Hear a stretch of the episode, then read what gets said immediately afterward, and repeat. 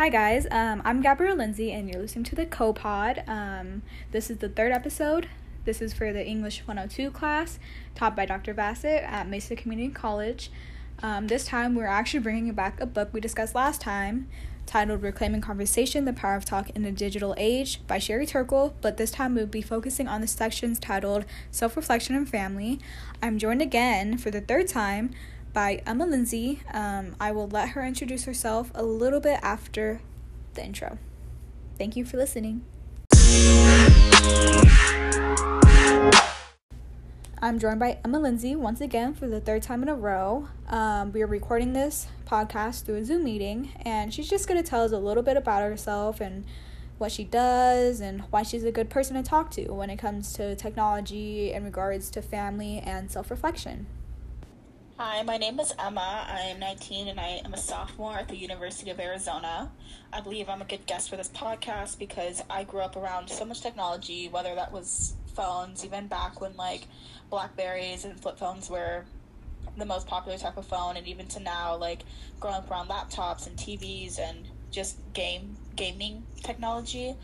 And I've seen how like as technology has adapted that it has taken away the opportunity for us to self reflect and pay more attention to ourselves because we are so worried about what famous people are doing or what our friends are doing and what our family's doing. So, yeah.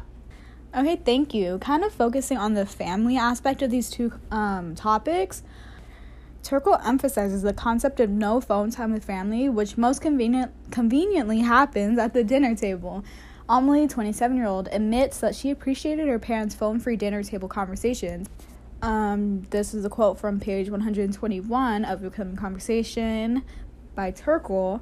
Um, so have you experienced no phone time with family? And actually, we're obviously we're sisters in case you didn't know. So we grew up in the same household. We grew up with the same um, kind of customs. So um, obviously, I know the answer.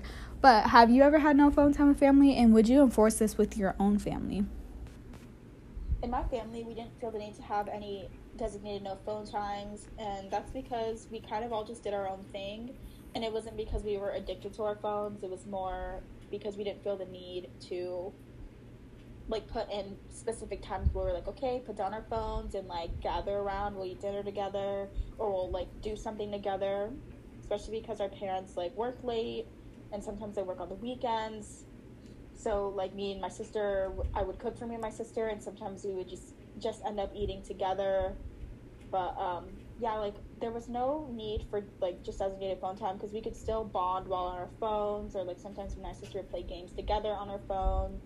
And like my mom would come home from work and want to play games on her phone, or just kind of scroll through social media to cool down after work but I still feel like as a family we were able to connect even though we didn't have like a set hour where we put down our phones and just talked with each other.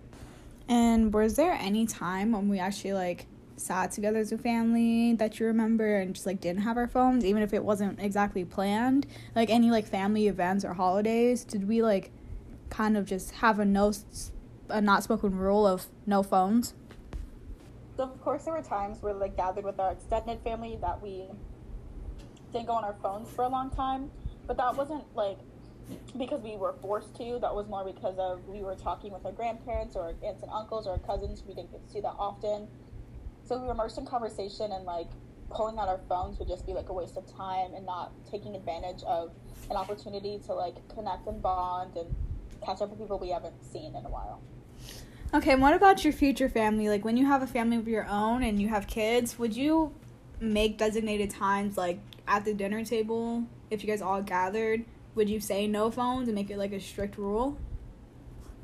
I feel like it just depends on the family dynamic. I think sometimes a no strict like a strict no phone rule at a dinner table or maybe a weekly family like movie night or something that is good for them but i like i just have to wait and see and i feel like planning like what i'm going to do for my future family would not be beneficial I feel like getting a feel for the family dynamic and maybe finding things to do that would make them not want to be on their phones is better. Like, not from like experience, but like from being a kid, I know like my parents tried to force me into things, and I was a very stubborn child, so I tried to get out of everything that I didn't want to do. But you know, watching a TV show together made us like that was interesting to us and that made us want to put down our phones. But like, I feel like if my parents tried to force on a family dinner, it would not be good for us. Yeah, I completely agree about like the future family and stuff and not making a strict like requirement for gatherings. I think should happen like much more naturally than that. Like, you know, like you said, like movie nights. What did you say? Um kind of looking towards the um, other half of the reading we did of self-reflection. Um you see as of recently um a growth in apps that kind of report on yourself, like your feelings and you can like log in a whole bunch of like, oh, I felt kind of sad today. Today was a bad day, and then the next day was happy, and it kind of like makes it you a statistic, like your feelings. so, um, why do you think programs that report on how affectionate, happy, upset, anxious, or sad you are seem to draw more people in than just simply self reflecting when it does just the same thing, but you just have to kind of look at yourself instead of someone else doing the work? I feel like people rely on these apps on their phone to like put in their information and then it like gives them a response because they trust the app more than they trust themselves. There's usually like an algorithm behind it, or even if there's not, like we would like to think there is one, and that's more trusted. It's kind of like a cheaper therapist. Like all the good ones would probably require some form of payment, but I feel like people just don't trust themselves to make their own like reflection on, on themselves. So like, oh, like something happened today that made me feel sad. Like putting that into an app and them telling you like, this is what you can do to make yourself feel better, or it's okay to be sad about this. Like it's justified by other people and by other things, so it's easier to like instill in your life. Yeah, I completely agree, and that kind of goes into the next question I had, which um, is when Turkle makes a comparison between mood rings and devices that track people's heart rates, movements, and sleep routines. When she says the difference is that even though the ring was fun, it had no authority. The new tracking devices come with substantial authority. We develop a view of ourselves, body and mind, that is tied to what measurement tells us. That is on page 89 of Reclaiming Conversation The Power of Talking in a Digital Age by Turkle.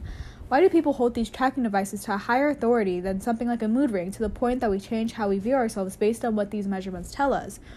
Don't both of them have the same authority where it just it's kind of based on something that we we're not even sure works or not. Like mood rings, it's just based off the temperature of your body. It has no science behind it. How do we know these tracking devices actually work and why do we just blindly follow them? It's not that we trust the apps, it's that we don't trust ourselves most people after a long day like working going to school studying like we don't really want to put in the time to work on ourselves so whether it's as simple as a mood ring or an app those things that can tell us how we're supposed to feel like sometimes it's what we want to hear anyway so there's not even reflection going on but it's something that we can look at and trust because we trust it coming from someone else or something else Okay, and kind of like incorporating social media into the whole self reflecting thing. Why do people use social media as a place to self reflect when in reality, social media is just shifting our focus from reflection to self representation, which Turkle says on page 81? I feel like a lot of social media apps, particularly Instagram, is more about representation. You're putting your best self forward, whether it's through Photoshop or you're choosing the best pictures out of like 200 pictures but there, I think there are social media apps like Twitter that you can use for not self-reflection, but more of a ranting style. And sometimes people in the comments will be like, "Hey, I'm going through this too," or "Here's what I did to get out of this." And even on Instagram, as people make like Finstas or like fake Instagram accounts, like I have one, and I rant about things. I talk about um, going through like anxiety with school or stress with school, or like I studied for so long for this exam and I got a D. Like that like I feel more open to talking about that on social media now than I probably used to. And I feel just as a society, we're moving towards, you know, being able to put your best self forward for your 300 followers on Instagram, your main Instagram, and then going on your second Instagram to like your close friends. Maybe it's like 10 or 12 people on it.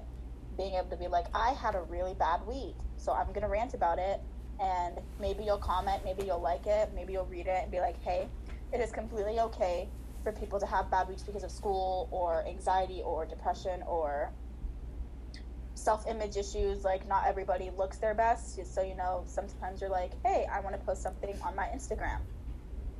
But you take pictures and they look like, sh- like, not good. So then being able to post something on Instagram or your fake Instagram and being like, I had a really bad week. I tried to take pictures and here's how they look and they look really bad and I feel comfortable posting it to these people because I know they won't judge me. So I feel like just generally as a society we're moving more towards openness with imperfection, but we also still want to have a place where we can look good and people can tell us we look good, but also still have the other side of it. Yeah, I see what you mean. Like people use Twitter or their Finsta as a diary instead of like their Instagram, which is more like a showcase of their life. Okay. In this section, like I said, we focused on family and self reflection, but Turkle also covers other conversation aspects like romantic conversation and friendships. Which of these, meaning family, friendship, and romance, do you feel has the most impact on someone's communication skills and why? I feel like figuring out how to communicate with the romantic partner is not more important, but I think it provides the biggest learning curve because with family, you grow up with them like for at least 18 years, you experience communicating with your family and you figure out like a way to get around it, whether it's good or bad.